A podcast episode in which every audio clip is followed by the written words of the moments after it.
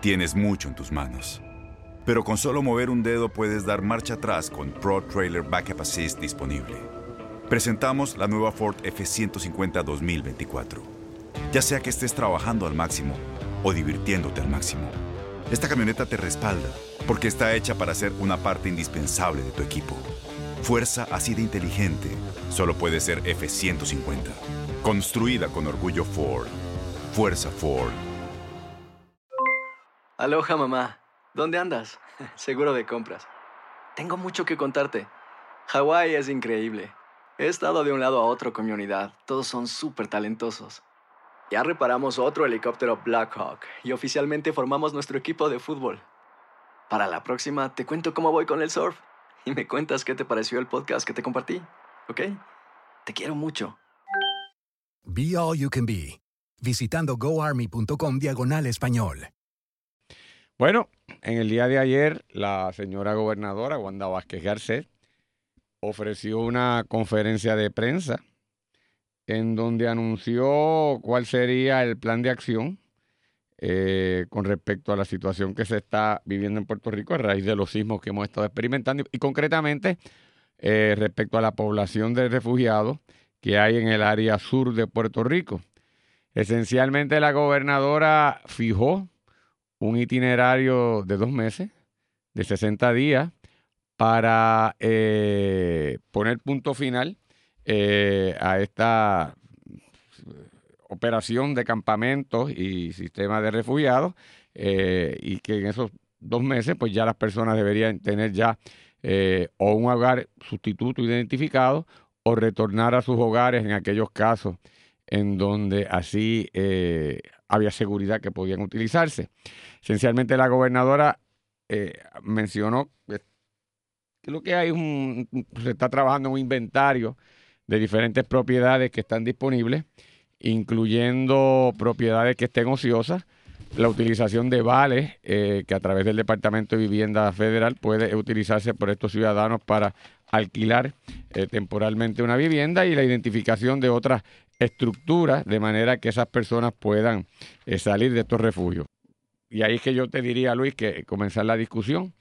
Me parece, uno, que no está claro al fin y al cabo la política pública, porque no está claro concretamente cómo se va a hacer. No veo tampoco sentadas las bases para cómo se atiende esto en una repetición futura de eventos parecidos o similares.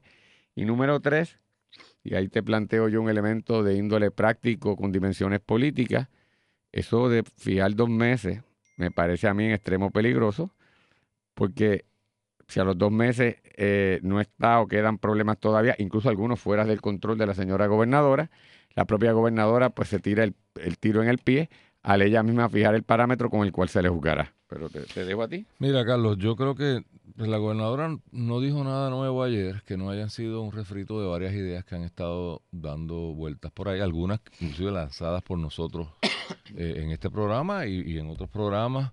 Y vamos, no requiere ser un científico de la NASA para hacer ese catálogo. Y me dio la impresión de que fue un catálogo comprensivo de posibilidades. Lo que no creo y lo que no me parece que esté muy claro es, y yo creo que es lo que tú estás diciendo, ok, aquí está este abanico, pero ¿dónde estamos a 1 mes del evento? Y 60 días, pues es bastante tiempo, pero de nuevo, depende. Pero no quedé yo con el sabor de que había un plan, de que había una concreción de esto es lo que vamos a hacer mañana, esto es lo que vamos a hacer pasado. O sea, volvemos al melao melamba de alternativas, de ideas, de conceptos, pero en algún momento tiene que llegar un plomero y tirar la plomería. Eso es lo que creo que está faltándole a la gobernadora. No sé si atando, ¿verdad?, otro tema que hay que discutir ahorita, si con el cambio de sombreros que le está dando a la persona que estaba dirigiendo la Autoridad para el Financiamiento de la Vivienda y el Banco de Desarrollo Económico, que se me escapa el nombre ahora, y lo conozco. ¿Vázquez? No es Vázquez. Dios mío. Ay, Dios mío. Problema de la edad. Figueroa tampoco. Bueno, ahorita hablamos del nombre concreto. Ya mismo. pues el nombramiento de Senvivienda pues puede apoyar un poco a la concreción de toda esta gestión, porque al final del día es un problema de vivienda, ¿no? Así que tú tener la vivienda descabezada por la situación que ya hemos discutido en infinidad de ocasiones, ¿verdad? No vamos a entrar en eso de nuevo, pero pues por lo menos me sugiere que... Fernández Trinchet. Correcto. Que es buen tipo. El nuevo designado secretario de la vivienda. Sí, que bendito, pues refleja la quiebra del Banco de Talento, no en el sentido de él, sino en esta cosa de desvestir un santo para vestir a otro. O sea, ahora pues la administración de vivienda, de financiamiento para la vivienda, se queda descabezada. Habrá que buscar a alguien o dejarlo por ahí más o menos que corra solo. Igual el Banco de Desarrollo Económico, que fundamentalmente no existe. Así que tampoco es una gran pérdida. Pero pues hace falta alguien que implemente la cosa, ¿no? Entonces, de nuevo, el tema de FEMA me preocupa porque a pesar de que en esta versión de FEMA que estamos viendo, Carlos, parecería que hay mejor actitud de FEMA, por lo menos de sus portavoces. No tenemos aquellos tontejos que nada aportaban y que nada decían y como que nada pasaba. Pero ciertamente la experiencia con FEMA no ha sido la mejor. Estoy hablando post María. Si mejoran en un 50%, todavía yo creo que... o sea, pensar que el remedio a corto o mediano plazo te lo va a dar FEMA, pues creo que es bastante wishful thinking. De nuevo, veo otros jugadores y eso pues puede ser, decir que la cosa va a cambiar. No en el macro con relación a Puerto Rico, porque sabemos que el gobierno federal no confía en el gobierno de Wanda Vázquez, punto, se acabó, y eso no va a tener solución. Pero, habiendo dicho eso, si a nivel local pues hay unos funcionarios que están en las de buscarle la vuelta a cómo le entra el agua al coco, pues es posible que le entre el agua al coco. Y ahí veo un discurso un poquito más amigable por parte, vuelvo y repito, no sé los nombres, pero de los funcionarios de FEMA que he escuchado por ahí con el tema. Pero ¿cuál es el punto que tratan de hacer? Bueno, que la experiencia con FEMA en términos de agilidad, pues no, todavía hay 20.000 torlos azules por ahí de techos de María. Así que descansar en esa solución federal autoestableciendo un plazo de 60 días, pues es un juego bien, bien peligroso. Por otro lado, Carlos, a base de lo que he oído, aparentemente de los 4.600, que es el número que todo el mundo está barajeando, 4.600 refugiados, pues aparentemente la mayoría están allí más por razones psicológicas que físicas. Con eso quiero decir que es que temen regresar a su casa, pero sus casas no están, ni fueron afectadas ni están en peligro, que sencillamente pues tienen un temor. Eso hay que respetarlo y eso hay que manejarlo. Pero es un problema distinto y de más, creo yo, no quiero decir fácil solución, pero de más rápida solución que el que sencillamente se le cayó la casa. Porque el que se cayó la casa... pues, hay que buscarle una alternativa o se tiene que buscar una alternativa. El que la casa está allí y no le pasó nada, pues es un ello sentarse y en algún momento llegar a superar, ¿verdad?, esa experiencia postraumática que es lo que debe estar reflejando esta situación. Si 60 días es mucho o no, te digo después de la pausa. Porque tengo después de la pausa yo creo también hacer una reflexión de aquí de verdad no se conceptualiza esencialmente el problema de cómo atender una crisis de esa naturaleza, porque todo el mundo, incluyendo el gobierno, oposición, medios de comunicación y el pueblo, al fin y al cabo, hablamos de lo que, o sea, queremos unas cosas que no tienen sentido en términos de política pública y los políticos por política no están dispuestos a hacer lo contrario. Pero yo creo que está bien, porque está bien si la haces con algún grado de coherencia, ¿no? Y eso no lo sabremos. O sea, si es de la manga production, es uno de los peores errores. Lo refiero a Ricky Martin, a Ricky Rosselló y a aquella nefasta declaración de que para diciembre 15 el país iba a tener luz y llegó, lo cual era a todas luces una cosa bien ambiciosa, y llegó diciembre 15 y estábamos todos a oscuras, ¿no? Pero por otro lado, creo yo que un líder que establece que tiene un plan y que conforme a ese plan establece unos milestones, ¿no? Unas metas, unos objetivos, unas calendarizaciones, pues no está mal. Vuelvo y repito, siempre y cuando lo cumple, porque si en 60 días hay 3.000 allí bajo la carpa, pues tiene un problema serio. Pero si, digamos, no lo cumple, pero quedan 200 personas por ubicar, pues sustancialmente la cumple. Pero ahí es que está el problema, Luis, mira. La pregunta es si hay un plan real. Claro. Esa es la pregunta, ¿no? Aquí, porque esto es una cosa, yo no sé si inherente, podemos decir natural del ser humano. Los afectados, ya sea real o psicológicamente por el fenómeno en el área azul, quieren estar lo más cerca de su lugar de vivienda tradicional. Correcto. Por razones que todos tenemos. Primero, velo lo poco que pueda dar allí. Es en mi entorno que más que bien me siento cómodo. Pero la realidad es que cuando ocurren fenómenos de esa naturaleza, la determinación de dónde tú te quedas, en términos generales, no puede estar en cada uno de los afectados o refugiados, porque el gobierno tiene que establecer una política institucional que sirva para la mayoría y dentro de sus realidades. El tener campamentos fraccionados y dispersos a través de todos esos municipios es un disparate. Es mala política pública. En primer lugar, porque... A mediano plazo. A corto plazo, tal vez. Por eso, a corto plazo, lo que improvisas, pero eso. Lo que estás haciendo 2 meses. O sea, pues, por favor. Uno, tienes un esfuerzo fraccionado a través de, no sé, 5, 6, 7, 10, los municipios, lo que sea. Tienes duplicación de esfuerzos. Contratación adicional de recursos humanos y de recursos, ¿verdad?, para suplir a las personas. Tienes además unos costos adicionales. Esto es como cuando tú te das una condición de salud de cierta envergadura y te dicen, brother, tú te tienes que ir para el hospital.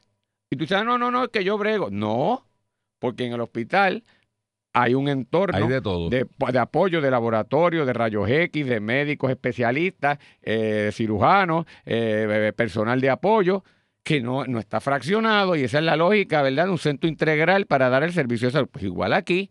Entonces, usted se va, que era lo que había, incluso, si Molinelli lo dijo, desde el punto de vista de seguridad. Hay que sacarlos de allí. Ah, no. Y se identificaron diferentes alternativas hasta el Campo Santiago.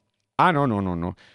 Y en eso, de alguna manera, tenía razón, desgraciada en el uso de palabras, la gobernadora y Mayita, que ellos están contentos, claro, están desde su perspectiva a estar por otro lado, a estar allí, estoy mejor aquí, lo cual no significa que esté feliz, ¿verdad?, por la situación que vivo, pero sí hay algo de realidad en eso. Lo que pasa es que no puede estar al libre albedrío de todos y cada uno de los afectados, sobre todo, Luis, ¿sabes por qué? Porque primero no se le puede dar el mejor de los servicios porque no hay integración ninguna, y aquí es que viene lo peor, es un costo adicional que se le mete al gobierno de Puerto Rico en momentos en que no tiene dinero. Y es un costo adicional que se le pasa a las autoridades federales, a las que se le está pidiendo dinero y nos están fiscalizando, y nosotros no estamos siendo efectivos. Y yo creo que hay que tener un poco de responsabilidad también cuando uno pide fondos federales y le pide la asistencia a los contribuyentes. Es en ese entorno, Luis. Y a los contribuyentes estadounidenses que sigan soltando más y a la administración Trump. Y entonces tú lo que tienes es no bifurcación, como 6 veces bifurcado en diferentes sitios, un esfuerzo que debería ser consolidado. Eso es un acto de irresponsabilidad de todos nosotros, de la prensa, que nosotros de alguna manera promovemos eso, de los políticos que ceden a eso, de los propios ciudadanos que deben tener, o sea, según el resto del pueblo, tiene una obligación de solidaridad, de apoyo y de poner recursos para asistir a nuestros hermanos y hermanas afectadas. Nuestros hermanos y hermanas afectadas también tienen que tener una consideración con respecto a los que están siendo solidarios con ellos y a las instituciones gubernamentales que están aquí. Por lo menos hay unos parámetros básicos de responsabilidad mutua que hay que aplicar. En este país eso no se discute. Esto que yo estoy diciendo es antipatiquísimo. Sí, no. Pero es verdad, Luis. Pero claro, pero entonces la consecuencia del populismo, ay no, bendito, que hay que atenderlo, es que el servicio no sirve, que el servicio está mal distribuido, que se pierden recursos, que se dificulta la supervisión y que sale más caro. Ah, pues, entonces no nos quejemos. Mira, Carlos, el historial del gobierno de Puerto Rico ha sido precisamente lo opuesto a lo que tú estás diciendo. No estoy hablando ahora de este gobierno, del gobierno de Puerto Rico. Someto para la consideración del jurado el exhibit A. Aquí pasó un huracán que se llama Hugo, y entre las cosas que nos dejó fue una comunidad hoy día constituida y como comunidad, Villa Hugo 1 y 2. Y usted dice, ¿pero qué es eso? Bueno, pues eso fue donde temporeramente reubicaron gente que fueron desplazadas porque sus viviendas se afectaron durante ese huracán. Y entonces buscaron una finca por ahí. Típicamente no es una finca muy valiosa, típicamente también en zonas inundables. Y ubicaron ayer, no, porque esto es temporero. Vamos a ponerlos aquí en Loki.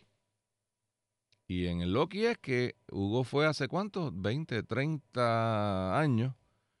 Y hoy día no es un municipio porque Dios es grande, pero es una comunidad.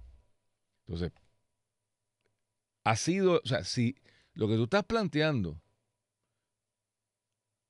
yo no lo plantearía con relación a estos damnificados. ¿Y qué política pública en general? Es el país completo. Eso es lo que estoy planteando. O sea, ¿cuántas comunidades en Puerto Rico están en zonas inundables? De ricos y de pobres. Usted no puede estar ahí. Pues entonces, en algún momento el país, a través de su gobierno, tiene que llegar y decir, mire, ¿y por qué usted no puede estar ahí? Usted no puede estar ahí ni por usted ni por el resto del país. Correcto, porque vamos por parte. Muchas de esta gente, ¿cuál va a ser el problema? Yo no sé si la gobernadora lo sepa o no. FEMA no paga dos veces. En muchas de estas situaciones, donde FEMA resolvió en un momento dado, una de las cosas que te va a decir FEMA si estás en el floodplain del mar o del río o de lo que sea, y hay unos mapas para esto, te va a decir, te estoy ayudando, pero no vuelvas a construir ahí. ¿Qué hacemos los boricuitas? Allí nos quedamos, pues es que yo soy boricua para que tú lo sepas y aquí es que me gusta. Y vino de nuevo la inundación y se volvió a fastidiar. Y el gobierno de Puerto Rico lo que ha hecho para tapar ese boquete es que con fondos estatales ha resuelto, porque sabe que FEMA no va a reembolsar, pero no quiere el problema político. Claro, ¿cuál es el problema que tiene el gobierno de Puerto Rico hoy? A, está quebrado, por lo tanto no hay fondos estatales disponibles para hacer nada. Y B, tiene a Natalia Arezco y la Junta velando. Y volvemos a lo mismo. Ahora hay un tranque. El segundo problema que va a enfrentar el gobierno de Puerto Rico en este proceso, ya lo vivimos, se está viviendo todavía con el tema de María, que es la informalidad jurídica de la tenencia de estas viviendas. ¿Qué quiero decir con esto? Pues que no tienen título, que no tienen evidencia de que son los dueños de la estructura. No porque sean mala gente, no porque sean irresponsables, perdón, porque culturalmente en muchas de estas comunidades pasa una de dos cosas, o fue una invasión en algún momento y ahí se establecieron y se quedaron y fueron tolerados y tal vez hasta haya figuras jurídicas que los asistan en términos de la titularidad si se invocan y si se va a un tribunal y se hace lo que hay que hacer, pero no se hace porque no es un problema. O sea, usted en la vida tiende a resolver lo que son problemas, lo que usted percibe como problema.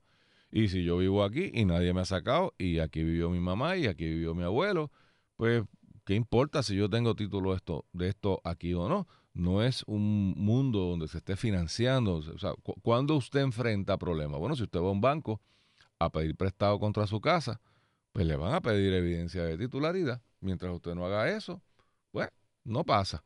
Usualmente en países, ¿verdad?, que corran conforme a derecho, pues usted enfrentaría ese problema para generar los permisos de luz, de agua, para que lo conecten. Aquí en Puerto Rico usted sabe que eso pasa y vamos a hablar mucho más de cómo pasa.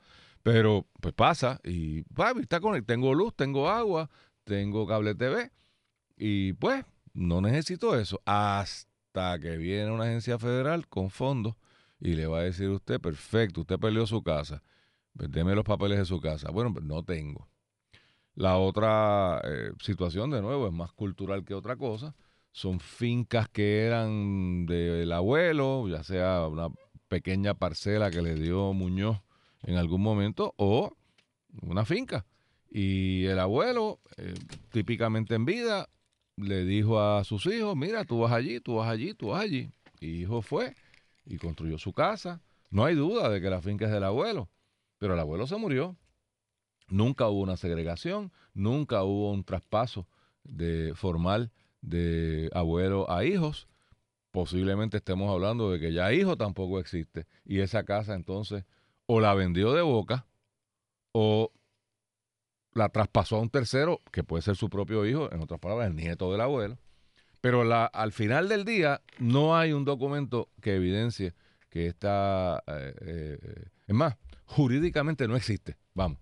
Porque si usted no ha segregado, lo que hay es una finca, aunque hayan 10 casas allí. Explíquele a un americano que está buscando un CFR para cumplimentar la solicitud de ayuda. No va a funcionar. Entonces, ¿cómo se maneja eso? Bueno, pues se puede manejar a través de organizaciones, digamos, que pudo haber sido el gobierno, pero sabemos que el gobierno no sirve para mucho, que asistieran a estas personas a yo no quiero decir legalizar, porque no es un issue de ilegalidad en el sentido de que haya aquí una comisión de delito. Sencillamente hay una falta de concordancia, mira qué fino estoy, entre la realidad fáctica y la realidad jurídica. Casi todo eso tiene solución, pero alguien tiene que hacerlo. Y tiene unos costos y no se hace de un día para otro. En muchos de estos casos tú tienes que ir al tribunal y ya ir al tribunal, olvídese usted, eso va a coger 2 años. Para un deslinde estúpido le coge a usted 2 años. Entonces, todo eso, si no se atendió después de María, pues en 60 días no va a pasar. Así que, Carlos, yo, pues obviamente, ojalá se den todas estas cosas. Yo veo que el problema es, y tú lo empezaste a deslindar el problema. O sea, en todo Puerto Rico estos problemas están presentes hoy. Y están presentes hoy desde hace 40 años. Y lo sabe todo el mundo. ¿Cuándo los atendemos? Cuando hay una catástrofe. O sea, nos preocupa. Es más, alguien está hablando de Ocean Park hoy. Hace 60 días era el tema de primera plana de todas las estaciones de radio y que si vamos a hacer un arrecife o no, que si el bombeo, que si bla, bla, bla, bla, bla, bla. Ahí está. ¿Y cuándo vamos a volver a hablar de Ocean Park? Cuando se dañe la bomba o cuando el generador que asiste a la bomba se dañe, cualquiera de las dos cosas puede pasar en cualquier momento, y caiga un buen aguacero y se volvió a hundir aquello allí. Les voy a dar otro ejemplo. ¿Ustedes recuerdan cuando había sequía en Puerto Rico? Hace, ¿cuánto? 3, 4 años. Tal vez más. Y entonces había que dragar y el tema del día era nos convertimos en dragólogos. Porque todo el mundo es experto en el tema del momento. Dragaron los lagos. Han hecho algo. Está en el plan de alguien. No, porque pues, el lago está lleno, olvídate de eso. Sí, olvídate, eso vale caro y nadie lo ve. Porque ese es uno de los problemas, Carlos. Este tipo de problema, resolverlo, cuesta mucho esfuerzo y dinero. Pero Luis, y Carlos, a los políticos lo que les gusta es hacer el centro de convenciones para ponerle el nombre de Pedro Rosselló y hacer el tren urbano, que pueden ser importantes, pero esa obra faraónica políticamente rinde fruto. ¡Ah! ¡Mira, la gran obra! Pero la obra real de que haya agua disponible, de que haya... ¿Por qué energía eléctrica está como está? Porque llevamos años... Mira... Échale un poquito ahí de diésel a eso y cámbiale a los spars y dale para adelante, que no hay chavos para eso. ¿Me sigue? Entonces, los problemas reales ni los estudiamos, no los atendemos y nos explotan por crisis. No los discutimos y los evadimos. Y dejamos que la generalidad o la tontería que se dice en un momento no sea combatida y se quede entonces como precepto inamovible de realidad. Mira, tú mencionabas allí, es cierto, que hay una enorme incertidumbre y angustia de ciudadanos, no porque no tengan la casa, sino que se asustan con los temblores y no quieren ir a las casas. Entonces, eso es parte del problema y acaban entre las cifras de los refugiados o de los que están buscando algún tipo de asistencia del gobierno cuando es un problema totalmente distinto. A mí me está curioso que en esa área sur, donde el problema obviamente ha sido intenso y problema serio, de forma simultánea que hay esta gran crisis gubernamental, hay instituciones educativas operando. sea, ¿cómo es posible que entonces un colegio privado, sea religioso o secular, pero privado, pueda estar dando clases y no haya la crisis que hay ahora para el inicio de clases en los planteles públicos? ¿Cómo es posible que en esa área del sur hay centros comerciales operando y la gente va a lo más feliz? Y allí compra y están todo el día. Y entonces ahí el temor al terremoto no existe. Ahí la incertidumbre es de, ¿obtuvieron algún tipo de certificación a prueba de terremotos en esos sitios que se sienten más seguros? Los compañeros y compañeras, gobierno y privados del sector del sur. ¿Verdad que no? ¿Verdad que no? Entonces, ¿cómo nosotros podemos bregar en dos líneas simultáneas de conducta totalmente incoherentes? Y el gobierno es partícipe de esa incoherencia. Así como hay una gente allí que está operando bajo la normalidad y los mismos posiblemente que están refugiados pueden ir a esos sitios de centros comerciales y operar lo más factible. Y de momento yo no puedo, ¿sabes? Pues a mí que me perdonen, pero aquí hay una incoherencia total y una falta de articulación de principios claros. Te tengo que añadir entonces a la discusión otra cosa que es importante que se esté dando aquí. Y creo que nosotros fuimos de los primeros que lo dijimos, que aquí hay un inventario de inmuebles ociosos que no se utiliza. Hoy veo una reacción de Ignacio Álvarez, presidente del Banco Popular, que francamente, y esto es una persona de grandes quilates, pero yo tengo que decir, me decepciona. Porque de nuevo, entonces yo veo que la falta de ir más allá a la generalidad que se convierte en el estándar no es exclusiva del gobierno.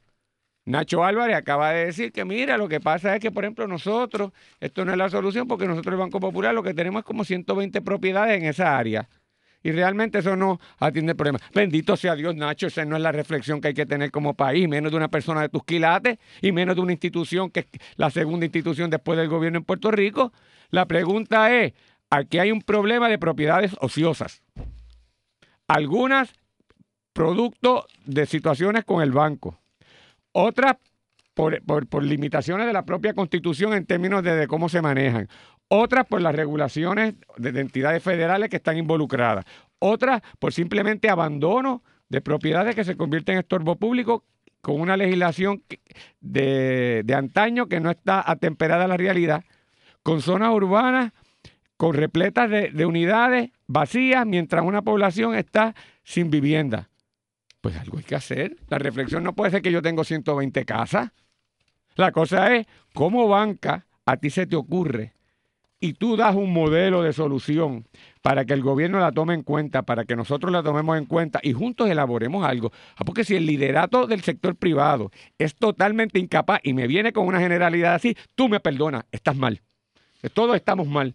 Porque si esa, es decir, el mismo rigor que yo le pido al gobierno y a la gobernadora y la denuncio cuando me dice barbaridad, se lo tengo que pedir también a uno de los grandes componentes que, oye, y eso se lo digo porque yo sé que honestamente el Banco Popular sí hace una reflexión de compromiso público y tiene una estructurado una misión de responsabilidad corporativa que no la tienen muchas agencias. Por eso es que el estándar es más alto. Pero te lo traigo a modo de ejemplo, Luis. O sea, ¿cómo es posible? Entonces, de igual manera, yo te lo tengo que decir, se lo puedo extender a cada uno de las áreas.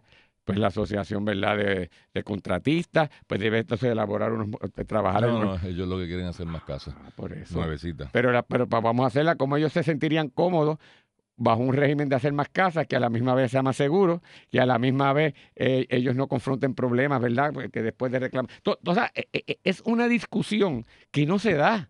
Entonces, cuando yo veo esto, pues digo, bueno, que yo puedo esperar yo no le puedo decir nada a Wanda entonces, porque si de alguien con más bagaje, más preparación, exposición en las mejores universidades del mundo, con la institución bancaria privada más poderosa de Puerto Rico, y la aportación intelectual, pues yo levanto las manos y me entrego. Y perdóname, Luis, pero es que no hay razón para que esto esté pasando en ninguna de las facetas, ni públicas ni privadas. Y yo creo que el estándar hay que elevarlo. Y entonces, como dice la Biblia, quien tiene más hay que exigirle más. Totalmente de acuerdo. Y reitero, yo creo que Ignacio es una de las personas más capacitadas en Puerto Rico. Y con eso empecé el análisis, que nosotros estamos de acuerdo y por eso lo distinguimos. Bueno, vamos a ponerlo en términos sencillos. Bajo su dirección, este banco reporta 671 millones de ganancias para el 2019. uno de los años más terribles en Puerto Rico. Así que, obviamente, capacidad hay. Yo creo que el problema de este artículo de Yanisabel González a la página... No le pusieron número de página, 29. Que es la portada de negocios, ¿no? Que parece que no le ponen número.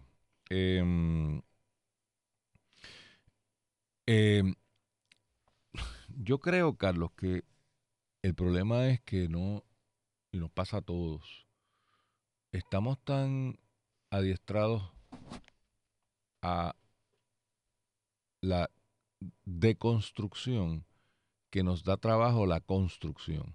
¿Me explico? Estaba yo enfatizando, lo importante es la construcción. Por eso. Y mira lo que dice él aquí. Un proceso de ejecución en Puerto Rico puede tomar 2 años. En ese periodo del tiempo sería legal que el banco entre a la propiedad. Eso es correcto.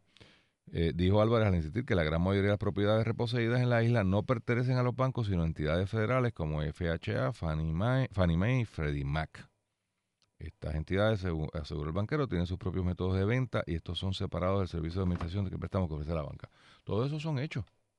¿Y cómo los podemos atender? Esa es la, o sea, yo le lanzo a Ignacio, que es amigo de los dos, pues, ¿y tú crees que el Banco Popular no podría destinar unos recursitos de todos los que tiene en estudiar esto y venir con una propuesta?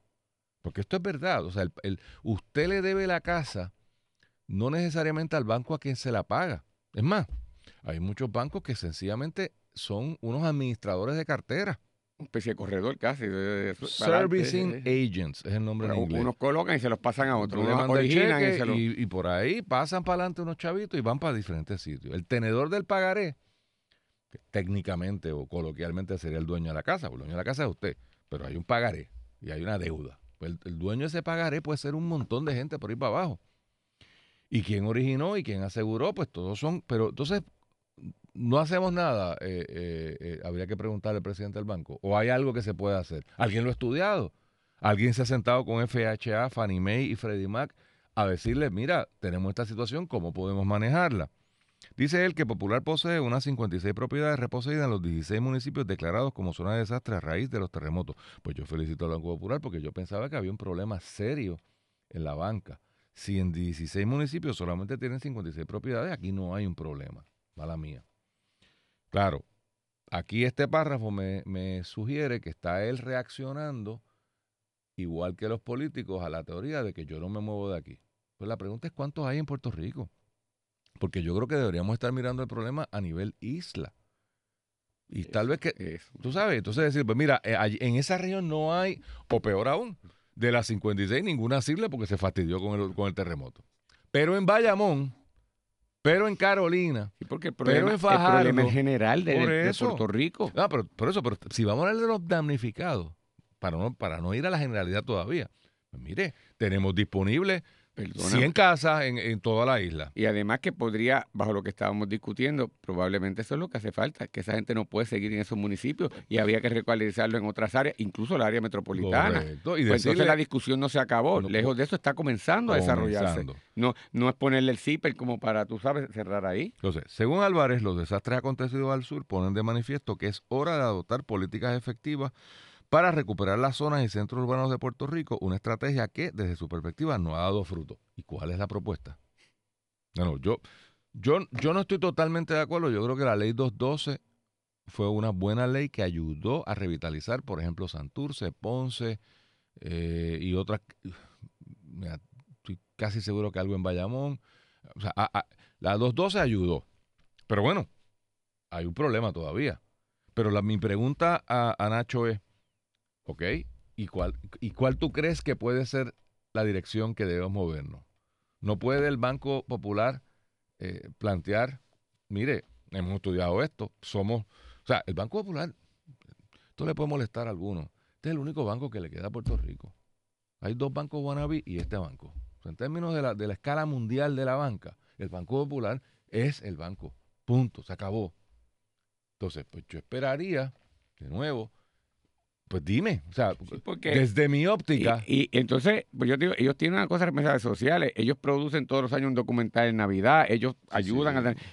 Precisamente hay en tu área de expertise una reflexión y aportación mayor que se espera, debes y necesitamos que la dé. Y esa es la invitación a que estamos haciendo. Si, ¿sabes? Si la gente con la pericia, la experiencia, el conocimiento y la problemática en el ambiente inmobiliario no es capaz de decir más, pues olvídate tú. Sigo. Sí. Según Álvarez, en lugares... Aquí da una idea concreta. Aplausos. Según Álvarez, en lugar de que el CRIM sigue insistiendo en la venta de paquetes de deuda contributiva, que es un paquete del CRIM. Fíjate que bien utilizada la palabra. Porque en realidad no se habla de paquete. Usted habla de una oferta o de un conjunto. Pero en este caso el paquete está muy bien utilizado. Entonces, el embuste más grande que se ha inventado el CRIM. En esta versión del CRIM, porque este paquete ha sido histórico. Lo que implicaría vender estos activos por una centavería. Puerto Rico debería explorar, tal como sucede en los estados, que aquellas propiedades que adeudan miles de dólares. Y da una idea ahí. Bueno, pero vamos a darle carne a la idea. Hasta una propuesta. Yo puedo hasta decir que la gente que está dirigiendo el crimen es gente seria, ahora mismo. Hay uno o dos ahí que estos medios para que todos, pero en términos generales son gente seria. Vamos a llevarle una propuesta y decirle, mira, esto, y habrá que discutirla, porque el que lo diga el Banco Popular tampoco es palabra de Dios, te alabamos, Señor, pero propon algo pensado, estudiado. Y me dicen aquí, para ponerlo, añadir, ¿y dónde está la Oficina de Instituciones Financieras también en la reflexión esta? Ay, bendito, por Dios. Pero es que debería, es que deberíamos... Estoy hablando en serio. Muy en serio. O sea, sí. Mira dónde se mete Ignacio. Interesante. Para Álvarez, el tema inmobiliario de Puerto Rico es solo uno de varios asuntos que urgen atención. Y aquí hay algo que me voló la cabeza. Y quisiera saber la postura del Banco Popular. Incluyendo una red eléctrica confiable y un costo razonable de electricidad.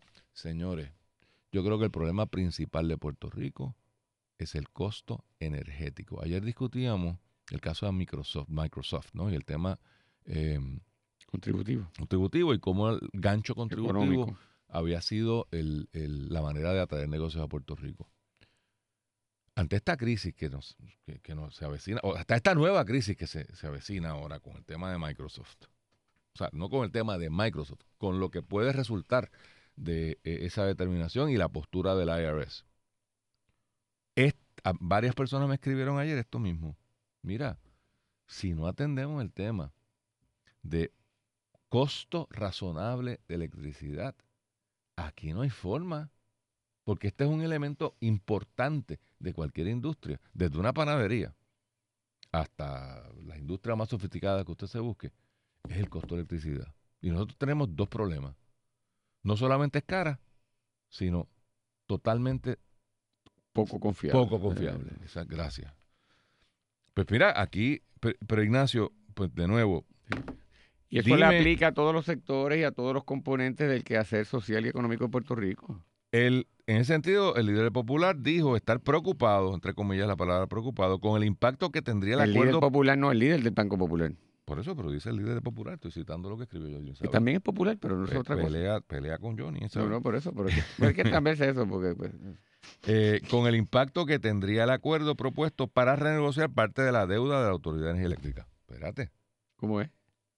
En ese sentido, el líder de Popular dijo estar preocupado con el impacto que tendría el acuerdo propuesto para renegociar parte de la deuda de la Autoridad de Energía Eléctrica. ¿Y qué propone? Bueno, ¿y cuál es su preocupación? Por eso está porque bien. Yo respeto lo que usted me diga. Pues claro, por eso es que es importante el abundar y elaborar, porque si lo dijese cualquier, ¿verdad?, gente desconocida y que no tiene la sofisticación, o sea, pues parecería, pero no es el caso. Parecería que Ignacio Álvarez está cantando la misma canción. Perdóname, que yo estoy seguro que eso está en la mente. Porque la capacidad y la reflexión existe. Lo que yo estoy queriendo es un incentivo a la aportación intelectual concreta, organizada, sistemática, rigurosa de todos los que necesitamos en este momento. Pero no es del gobierno nada más. ¿Pero en qué se entretiene? Mira, déjame. Espérate, porque quiero... Espérate, que me están diciendo que allá los pueblanos de Morovia, antes que tú sigas, que en el barrio Franques allí están sin agua hace más de una semana. Así que pues ya. En Morovia no hay agua hace 10 años.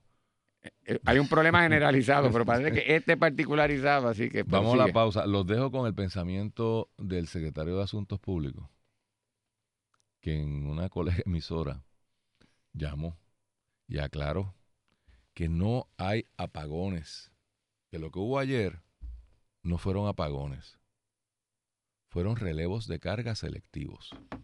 Imagínense en lo que pierde el tiempo Fortaleza, en aclararle al país. Es decir, que fue a propósito, se sabía que le iban a pagar, no fue sin saber, o sea, no fue una rata, no fue una rama de un árbol, para poder mantener el sistema corriente porque no hay capacidad. Porque no tienen la capacidad generatriz, apagan selectivamente las áreas. Eso Fortaleza lo aclara y dice que no, eso no es un apagón selectivo.